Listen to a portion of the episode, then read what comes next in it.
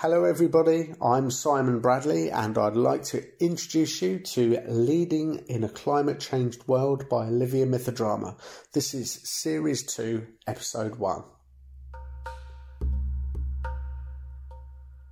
First of all, to reintroduce you to the podcast, Leading in a Climate Change World is all about exploring the leadership that's required to take on the climate crisis and how we engage with environmental and ecological challenges that we seem to be facing in alarming regularity.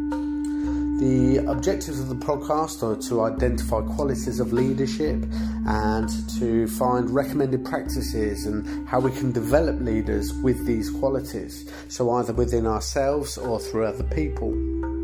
We also take a look at where we're seeing progress, either in people or companies, organisations, and even countries, and we take a look at what's not working, so what's preventing movement in this important field.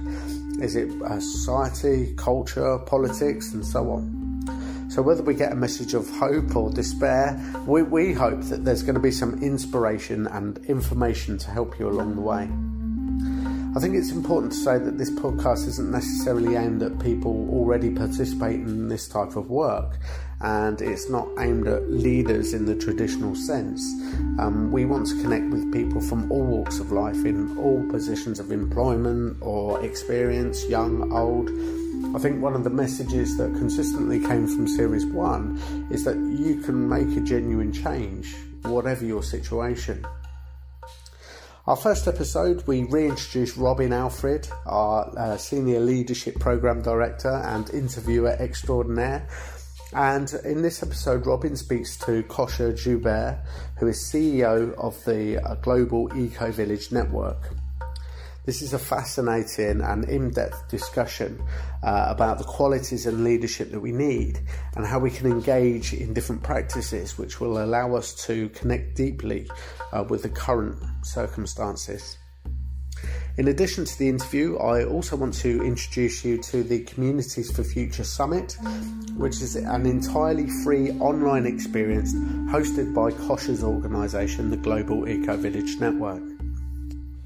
The Communities for Future Summit will take place from the 1st to the 10th of February 2020 and will bring leading edge thinkers and leaders from around the globe to engage in concrete action for a just and regenerative future.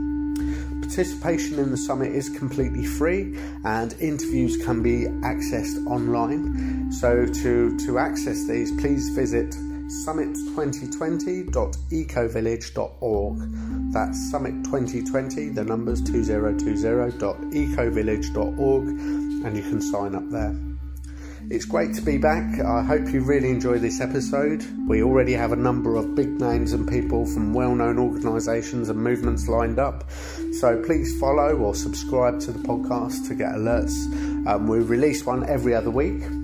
Uh, if you want to leave a review as well, that'd be incredible. And please feel free to get in touch with me for uh, feedback or suggestions, recommendations, and so on. You can email me on hello at leadinginaclimatechangeworld.com. So, hope you enjoyed the break. It's amazing to be back. I'm going to hand over now to Robin and Kosha. So, welcome everybody to our podcast series, Leading in a Climate Changed World. Today it is a great pleasure to be interviewing Kosha Joubert. Kosha serves as CEO of the Global Ecovillage Network, also known as GEN. She has worked extensively in the fields of community empowerment, intercultural collaboration, and the emergence of collective wisdom. Kosha is a co-founder of Gaia Education, which develops trainings at the cutting edge of sustainability, and co-author of the internationally applied curriculum of the Ecovillage Design Education. She is also the author of a book on collective wisdom and editor of books on social tools for building community and ecovillage solutions. Kosha grew up in South Africa under apartheid and has been dedicated to the healing of divides and of collective trauma ever since. She received the Dadi Janki Award, 100 Women of Spirit, for engaging spirituality in life and work and for making a difference in the world. In 2019, she hosted the Power of Community online summit, which attracted more than 10,000 participants. And in February 2020, we'll follow this up with a second summit dedicated to communities for future, exploring our response to the climate emergency.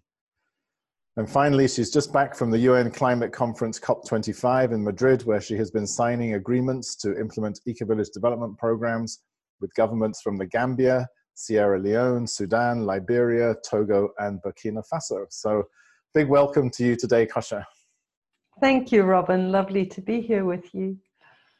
And maybe you could start because you, as we know from, from the bio that I just read, you do a lot of work around eco villages. Maybe for those people who are not familiar with what an eco village is, you could just start with a, a brief description of what that is and why it's your focus around sustainable development. Yeah, um, I mean, the Global Ecovillage Network was set up in 1995 really to bring together a network of projects on the ground that are started by community leaders, local leaders on the ground who had realized very early on from probably a, a, whole array of inspirations, but many of them in the 70s and 80s when the first reports came out about the dire situation of the planet. Um, Limits to Growth from the Club of Rome, which I think was published in 1978 and really brought, pres- brought present that we need to change our lifestyles. And the way that mainstream was going was not going to be um, future proof. And people started realizing that this was serious, and they became serious about creating alternative pathways and really designing these. And some of the early hippie communities were part of this. You know, it was a as my friend Albert Bates, who's a co-founder of the Farm in in um, the USA, likes to say, actually, the word hippie comes from Wolof in in Senegal, and was introduced into the jazz scene in the USA from the Wolof language, and there it means those with their eyes wide open, those that wake up early and are awake. So hip, you know, hip music, hip hop music, and the hippie movement all come from the same word. And, you know, sometimes we like to re own these words. So, speaking about the hippie communities as awakening communities, they're also a part of this movement. Um, they have evolved and matured. But um, today, eco villages are much more mainstream. We have traditional villages transitioning into eco villages, intentional communities. And the short definition includes three main aspects, which is they're participatory, so they're designed by the people for the community. They include all four areas of regeneration social, culture, ecology, and economy. And we speak about regeneration. They regenerate the systems that they are a part of, they bring life back. That's the short description. Yeah, fantastic. Thank you for the, the etymology of the word hippie. I hadn't wasn't aware of that. Um, so maybe we can we can bridge that into leadership because you said it's often from leaders in communities who see that something is necessary and as you know this series is about leading in a climate changed world how are you experiencing the marriage also of the kind of top down solutions you've just been at cop 25 signing lots of agreements with governments so i guess want to do kind of top down solutions and you also do a lot of bottom up grassroots work how are you experiencing the the balance between the two and, and the kind of leadership that is inspiring you at the moment yeah. Yeah, I, you know, I feel that what science is telling us is that at this time it's already too late, right? That's what science and the International Panel for Climate Change, if we take them seriously and then add to them the reports that are actually coming in, it's too late.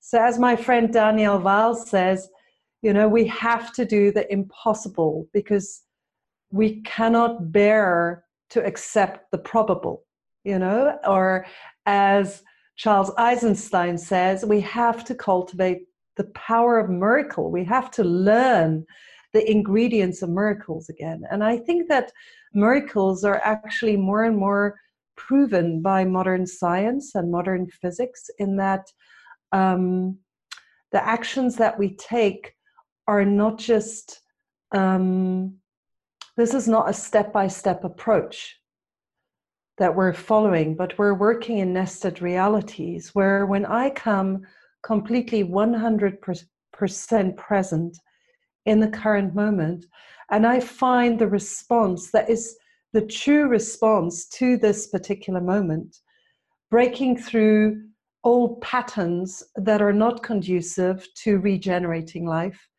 and completely creating the patterns that are conducing to supporting life, I create a new reality that goes beyond my immediate visible circle of influence. So, assuming that we are connected to each other and to the world around us in ways that are not yet fully understood by us rationally, but that people have felt in ancient cultures through times, we know that our influence can go beyond what we immediately recognize rationally. That's what I'm trying to say.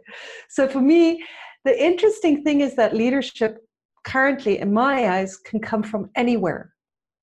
And I think Greta ha- has been a shining example for that, you know, from a young girl with issues, you could say, sitting in front of a school in Sweden to Times Person of the Year 2019. You know, I just met her at COP, and it was, um, I think, what many people have been saying. It was truly worrying to see this small girl of 16 years old huddling away in her anorak, trying to pull it down over her face. You know, really with an onslaught of media um, attention.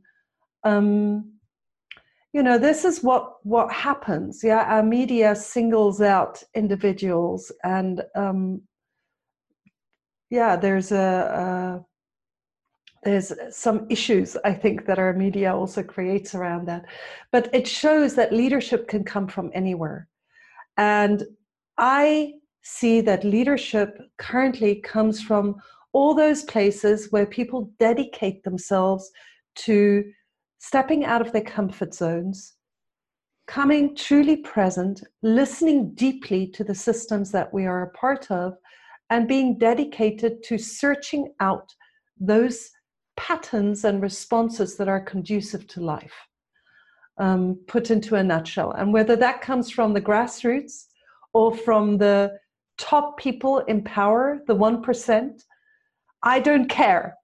I think the most exciting thing is that sometimes we can recognize each other across the sectors of society. And suddenly, those divides, you know, I'm the Minister of Environment and I am a nobody from the grassroots in the Gambia, it suddenly doesn't matter because there's a recognition of dignity, of human dignity and presence and heart heart presence that cuts across these divides, where actually the president or the minister of environment has a moment of true relaxation and happiness in recognizing a person who actually wants to support. Yeah. Yeah, I noted that's beautiful. And I, I, really like your definition also of, of leadership and what's required, some of the qualities that are required in the leaders that we need at the moment. And I noticed that um, when I read out the number of, of uh, agreements you've just signed at COP25, they're all in African countries. And, and the examples you've just given about ministers meeting people from the grassroots and smiling and relaxing and respecting each other are, are from an African context. And I wonder if you could speak a bit about how you've experienced the differences and maybe also the similarities on the different continents that you work in particularly around around leadership, recognizing each other, power differentials. Is it different in in the Western world or in the global North than the African countries that you engage with, for example? Well, I guess that I have, you know, I've been very touched. Like some of the countries that I've just named, Sierra, uh, sorry, sorry, Sierra Leone, Liberia, Sudan, they all come out of very, very painful deep um, civil wars that were so um, you know, I could also name Rwanda. We're about to sign a partnership with Rwanda, and they've also taken on the inspiration of the Eco Village Network and have started what they call the Green Village movement. So we're also partnering in Rwanda, just as another example. So the countries that are most confronted with their own vulnerability are the countries that are most open to collaborating with their own civil society and are realizing that they have to build on the intelligence and wisdom of their own people and that fall back on the power of women who carry community and care for children that fall back also on on the intelligentsia on the intellectuals of the country and say we need to work with you. Um, and the countries where economic power is more um, of a driving force. You know i'm i'm i'm speaking this out but you know this is my um my distrust you could say. But that's i i, I find that countries where the economic drivers of big companies are more part of the driving force behind the political scene it is much harder for those voices in governments that would really love to work with civil society um, to come through. And I want to name, you know, in 2017, there was a very brilliant EU research project called TESS, T E S S, that people could search that out, that actually showed the power of community led transformation, even for the EU.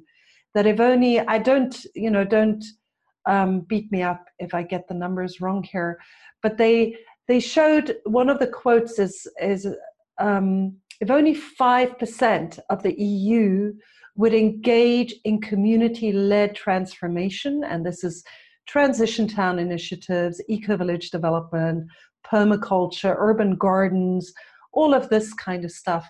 Um, it would suffice for 80 or 90 percent of the EU to reach their carbon emission reduction goals by 2020. This was in 2017. So, research is already showing that community led change, change that comes bottom up, is incredibly effective. There's also um, research around the, the frequency of replication that happens um, by itself without, you know, this doesn't need huge sums of money thrown at it. Um, the effect is huge. You know, so why is this not on the front of implementation as we speak about the climate agreements and climate action implementation and ramping up climate action, you know? Um, and why, yeah. why isn't it? In your experience, you're, you're saying you think it's partly because there's a corporate power block that is getting in the way of that? Is that your experience? Or what other reasons would you say? We also wondering about the absence of political leadership to drive this. What would you say are the factors that stop what seems to be a very obvious way of helping governments um, meet the targets of the Paris Climate Agreement? Yeah, I mean, if we if we go back to you know the ecocide laws and the work that Polly Higgins was doing before she passed last year on Easter Sunday, um, you know, which was to mainly bring the, the oil companies to the Hague International um, Tribunal.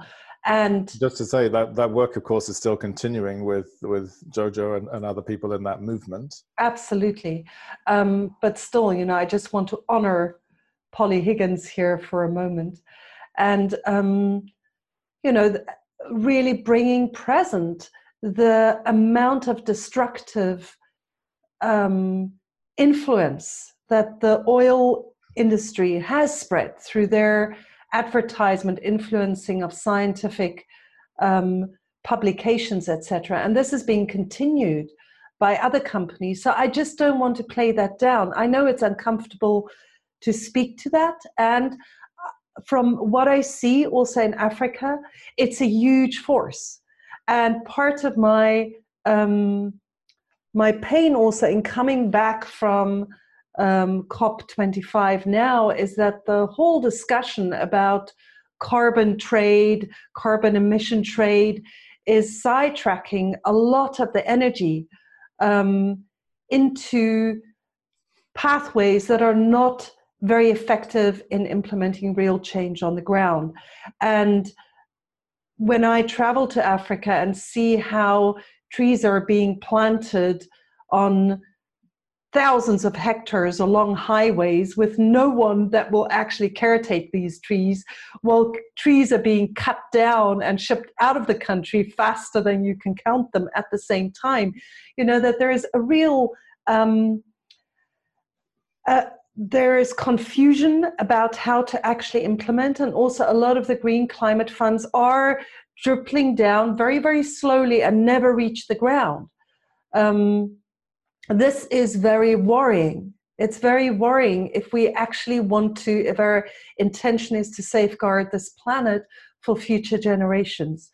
So, um, I want to take this seriously and also call on all the companies to ensure that they invest in, and I know this is happening more and more, in campaigns, corporate social responsibility that really supports the work on the ground.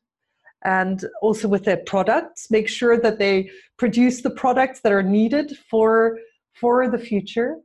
Um, yeah and maybe you just repeat your question because i'm very aware that i've no that's great i think no i think you're, you're taking us in well i was asking you what were the blocks to implementing these kind of grassroots yeah. i think you've spoken very clearly about that and I want to come back to something you mentioned earlier when you were talking about the African countries that are coming forward to say we we want these bottom up solutions, and you said they come from more vulnerable spaces, from mm. civil war or from conflict or from challenges. And if we now focus more into or continue to focus into the leadership question, mm. Do you think it is important for, or what is the role of vulnerability in leadership? Like we talked about it on a nation level, or you've mentioned it on a, on a national level. I'm curious about the qualities of leadership that are needed to feel the intensity of the of the call now and I'm, I'm thinking about vulnerability and i'm also thinking about spirituality also in the bio i read you've been awarded a, an award for bringing spirituality into life so is it important for leaders to have a spiritual sense is it important for them to be vulnerable mm, beautiful let me just come back to the blocks for one more moment, yeah, because I feel um, I just want to name two more. So, one I believe is the block of um, conversation circles. How, what is true, a true participatory democracy? How do we allow our leaders to actually listen to the voices from the ground? Where at the moment, I feel like there's a lot of interference between the real voices from the ground and our political leaders, and a lot more direct conversations, like we've seen in Ireland, um, and also in Germany, actually, um, would be really important, I feel, to allow citizens' voices to come through more directly. Are you talking about things like citizens' assemblies? Yes. Yeah. Thank you. And the other block, I think, is self confidence in grassroots networks and capacity building. So many of the people doing the good work on the ground have done so irrespective of what the leading class or the government is doing.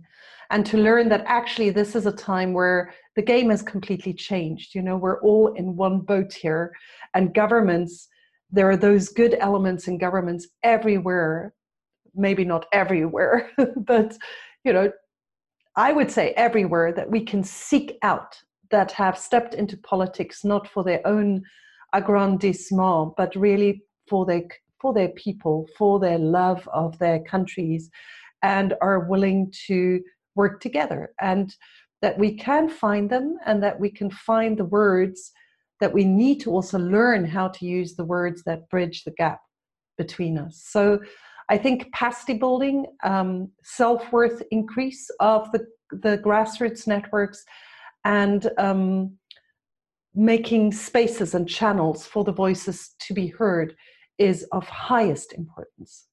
Yeah. Great, thank you. So now we come back to this yes, question about your about question. These two qualities, like vulnerability yeah. and and spirituality. How important are these for leaders? Would you say? Yeah, I think that we're still as we step into leadership in the world, you know, and I have a very, very small sense of this as CEO of the Global Eco Village Network. We are, you know, our networks, our countries expect us to be strong leaders. And unfortunately, we can see that in times of trouble like we are in, um, it seems like ridiculously bolstered up strong male leaders you know are on the rise again you know so people are still look for the strength and invulnerability in leadership um, and it's a big thing to become vulnerable and show vulnerability in in those places.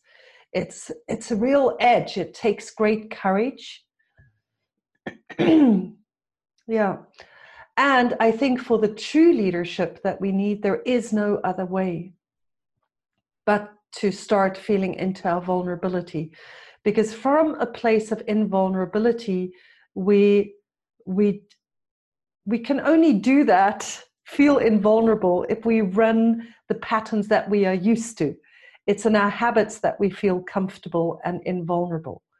And as soon as we um, become serious about understanding that the very habits in our DNA, in our cultural DNA also, are what have brought us to this point. You know, like Einstein said, I'm sorry for repeating this quote that we know so well we cannot change the systems that we are a part of from the same awareness or same consciousness that created them. We need to deeply change, and we can only do that if we allow for that moment of vulnerability to really arise.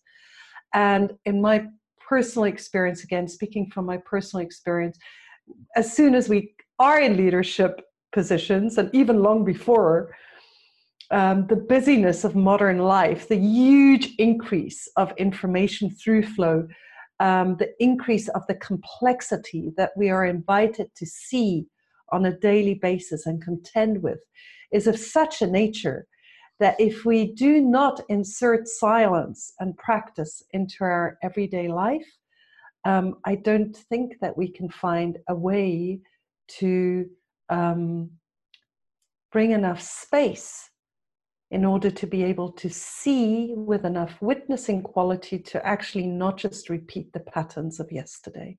So, one of the the little stories that have inspired me most for I don't know, probably the past 20 years is the story about Gandhi when he was asked about journalists by a journalist about how he deals with the complexity of his everyday life.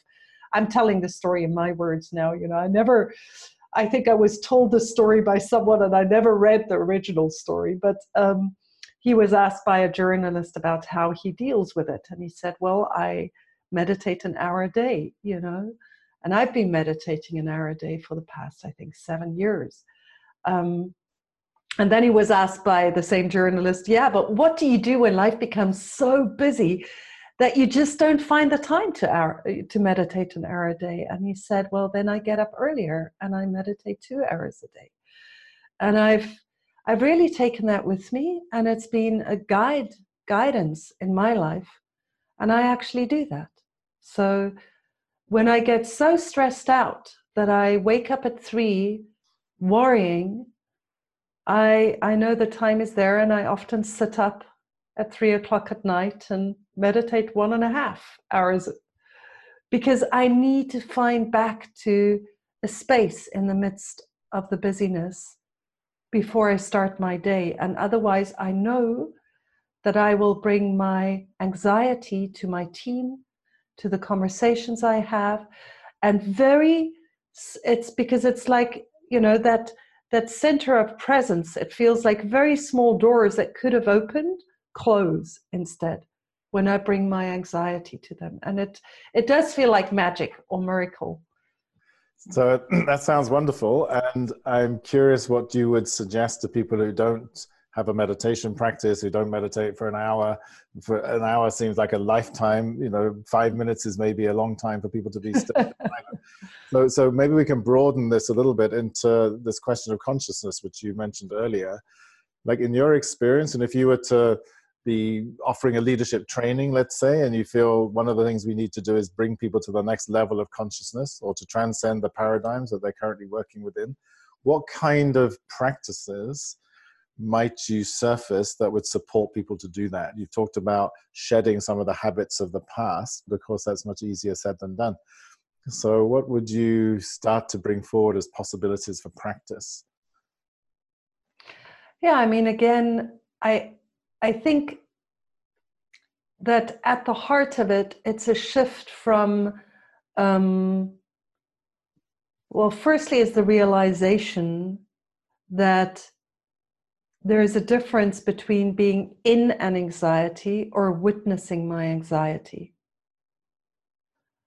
And that whenever I feel intense stress in my body, it means I am in it.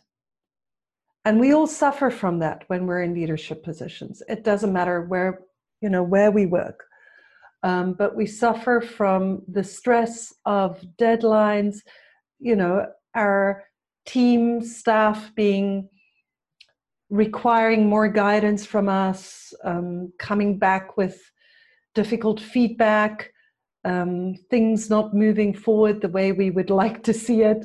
You know, there's stress that easily comes up. And the moment stress comes up, we know that we have lost the larger perspective and we are less effective in our work. And in that moment, we can choose to continue working, or we can choose to take a moment to regain perspective. And, you know, there's lots of different techniques. Um, I think the internet is great in many ways. And one thing is it can offer us beautiful guidance. You know, there's wonderful apps for the phones that we can use. And I think it's up to each of us to find, you know, what is the best way for you. I've found that for me, it really helps to have beautiful um, plants around me, house plants. I love my plants. Come from a family of botanists and biologists, and I love plants. So when I get stressed out, I sometimes do something as simple as look at the beautiful shape of a leaf and just for a moment look at the miracle of nature, which is right here in my room with me, growing away or the beauty of a flower you know and this is different for each person like what is it that helps you come back to yourself? And you know that helps me come back to my breath and comes come back to a grounding and it's often just a, a two minute quiet. I watched you just before you started the interview just take a moment of inner silence before you set out into the interview you know it's just it just takes a moment. So we can insert those small awarenesses into our day. In the end um, i do think that we need to insert moments of quiet where we allow ourselves to digest what happens because what has been happening because otherwise it clogs up our nervous system you know, our nervous system, I feel, is in a way, it's our most precious instrument in this world. And I think we're nowhere close. Even I'm fascinated with current um, neuroscience and all the research that is being done. But I think, you know, just to, to for a moment, give attention to our nervous system and acknowledge this is an instrument we have only just started to explore. And it's it's the finest instrument we work with and work through in our work in the world. I'm just wondering, as you're talking, maybe you could just guide us now in mm-hmm. like two minutes of kind of reflection, witnessing what you've just described, so that we get a felt experience of what you're talking about. Would you do that? Yeah, okay. if this is what your podcast hearers would like, I mean, it would be very happy. lovely just to have a couple of okay. minutes of quiet and you can just guide us into how we might do this. Because for some people, this is second nature. For some people, it might feel like a very strange thing to do. Yeah, so I invite you um, right now. You can keep your eyes open, especially maybe you're driving while you're listening to this. So, you know, this is not about opening or closing your eyes. But just take a moment. I find the easiest for me, like, again, I don't know whether you have plants around you anywhere right now, but maybe the easiest would be to just connect to your breath because that we always carry with us. And just notice for a moment this quiet stream of energy flowing out and flowing in.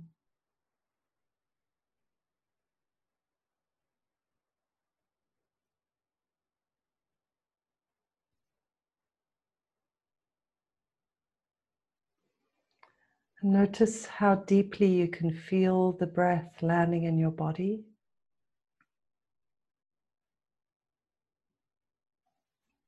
As you breathe in,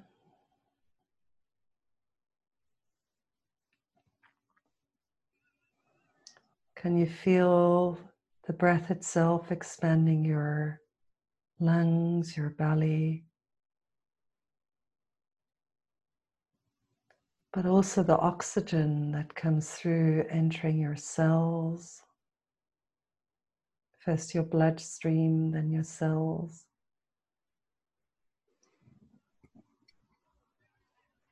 Throughout your body.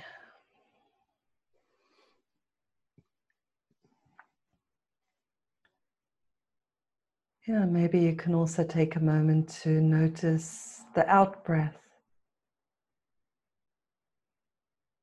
flowing back out into the world.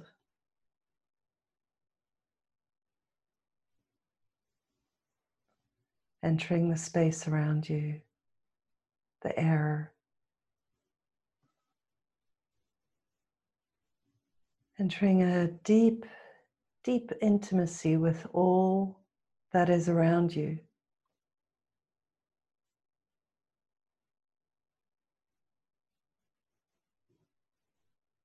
It's a very simple way of deepening our connectedness, our awareness of our connectedness to the world. And I would also invite us to just for a moment feel our hearts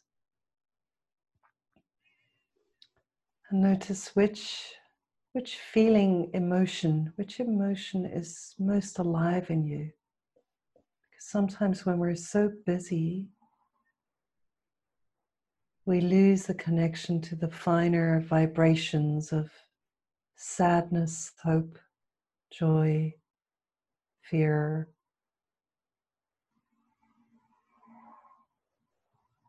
Anger, love that might be running through us. And this is very much the spice of our life, the juiciness between us life can become quite dry when we don't allow the compassionate level of also giving space to our emotions. And then we can come back to our minds and just notice whether there's maybe more spaciousness in our mind now after these few moments spent in a different way. Thank you. Yeah, thank you. It's it's a very simple practice, but it radically transforms both the, the conversation and the space between us, and also what's happening inside me. For sure, I feel much more relaxed, open, spacious now than I did five minutes ago or two minutes ago. So thank you for guiding us through that. And it and it brings me to this question around. So this is in a way witnessing. You used the word witnessing earlier and then I want to also delve into two topics before we close. One is, a, uh, is coming back to this question of consciousness. So, is this witnessing practice part of what helps to build the bridge to another level of consciousness? And, and if not, how do we how do we do what Einstein says? How do we how do we operate from a new, a higher level of consciousness to look at the existing challenges that we face? Maybe let's just start with that question, then I have one more to to close with. Yeah, um, I mean, I, as I said before, I believe that our nervous systems are the refined tool. You know, our whole bodies are exquisite tools that we bring into this world. And we don't know them yet. We don't work with them with care and understanding. So, you know, climate change is an issue of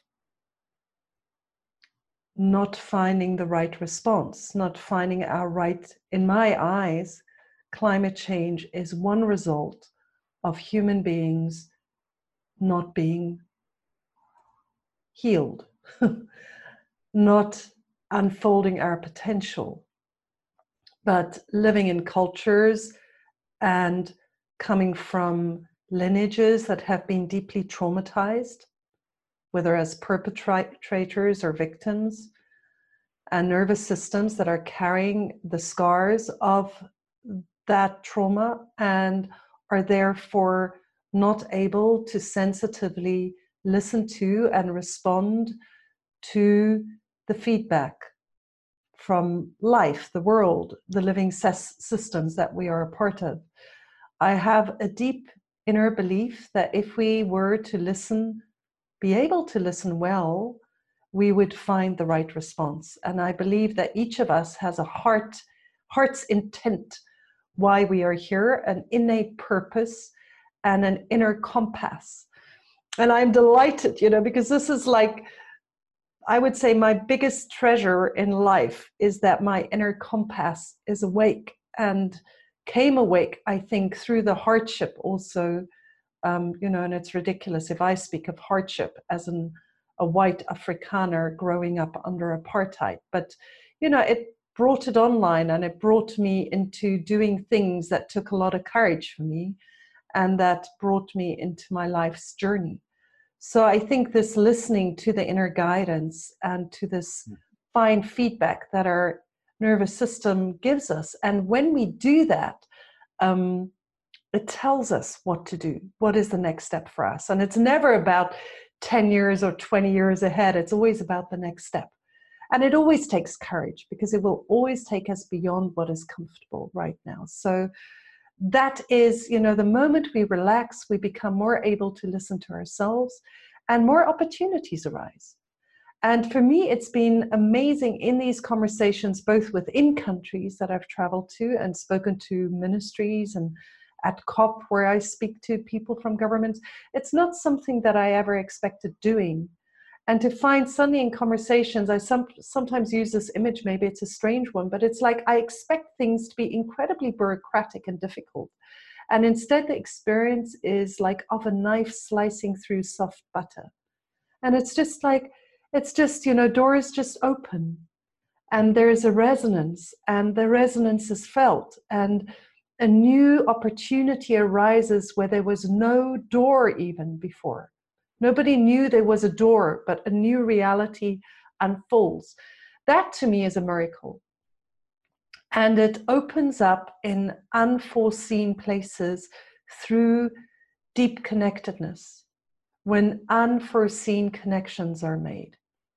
And it's as if uh, uh, potential that has always been there in the field and that is just waiting to be birthed into the seen reality bursts through. And we're just the instruments. It's not we didn't create this you know it's something it was already there it was ready to be birthed and we are just the instruments opening the door. And that's why it feels like a miracle you know yeah, and that's the new consciousness. So that's why how we create a planet that becomes bigger than the planet we currently think of is the reality. You know, it's like reality changes. That's also why I have a question mark to the planetary boundaries. yeah, that's beautiful. And I guess that's also where hope begins in a way. But I, I, want to, I want to just, the last question I had is something you just started to refer to, which is about the nature of trauma and collective trauma. I also know that you work in this field. And how important is it for leaders to be trauma informed? I mean, the word trauma is like a new word, right? so I believe that no true leaders could be true leaders if they were not trauma informed, whether they use that word or not. And you know, I've been I've been working in Latin America, in Africa, in Asia, in China, in Europe, and you know, I see that the kind of leaders that are emerging are, you know, they have very different cultural mar- mannerisms, you could say, you know, like the Latin American fiery um, protest kind of. It's like a fiery, earthy. It's very different from the African, um, uh, which is I don't want to put flat words on this actually, so I won't continue this line of speaking. But to me, it's part of the beauty that leadership expresses itself in culturally appropriate ways in different cultures. And that includes also the response to the trauma that the particular cultural field carries, um, which makes the leadership particular. It needs to be particular um, to the cultural field. So, leadership in Germany at this point in time is very different from leadership in Sierra Leone or leadership in China or in Sri Lanka. You know, it's different because it speaks from and to the cultural wound that place carries and people carry. Um, so, I would say, in the depth of leadership, True leadership is compassion, which means that we are able to listen to the field such that we are able to respond adequately to the life systems that we are a part of. And that includes trauma awareness. And yeah, I love, you know, we were also b- both just part of the Collective Trauma Summit that was hosted by Thomas Hübl, and drew, I think, 52,000 participants from 176 countries. So, very aware of the interest that this topic is um, attracting. Um, and I think, again, you know, that conversation alerts us to the fact that the, the very the very nature of trauma is that we are swimming in it, therefore, we cannot see our own cultural trauma. And I think that's that's the same with you know the the question around Einstein and the shifting consciousness. We are swimming in the current consciousness, so we cannot see the next level of consciousness, which is why the witnessing and the listening becomes so crucial, and also the increase of complexity, which allows us, because it's on the edges, right? Permaculture has this beautiful concept that life is most thriving on the edges, you know, edge awareness. So everywhere on the edges, and this has always been my um, my fuel, you could say, is traveling between cultures. Um, listening deeply to the cultural fields that I enter, um, traveling in between sectors of society and listening deeply when I'm on that edge. I think that's it's the most exciting place because that's where the new is able to enter my system and where freshness, fresh freshness comes in. So it's yes, it's there in my meditation when I listen to universal intelligence. It's there in my um, conversation when I have conversations with people that are doing something completely and utterly different from me. Yeah, and I think the one thing that is currently often missing is listening to the people on the ground. So I just want to bring that voice in because that is what I also stand for is the people on the ground who are actually experiencing climate change right now. The people in Zimbabwe who are experiencing another drought, my friends at the Permaculture Institute whose plants have shriveled in the last drought, you know, the people in Malawi who experienced the floods, you know, the people in Sri Lanka who've experienced the bombings and the destruction of community fabric. You know, it's these voices need to be more directly heard and felt so that the compassion in us can awaken to find the right response.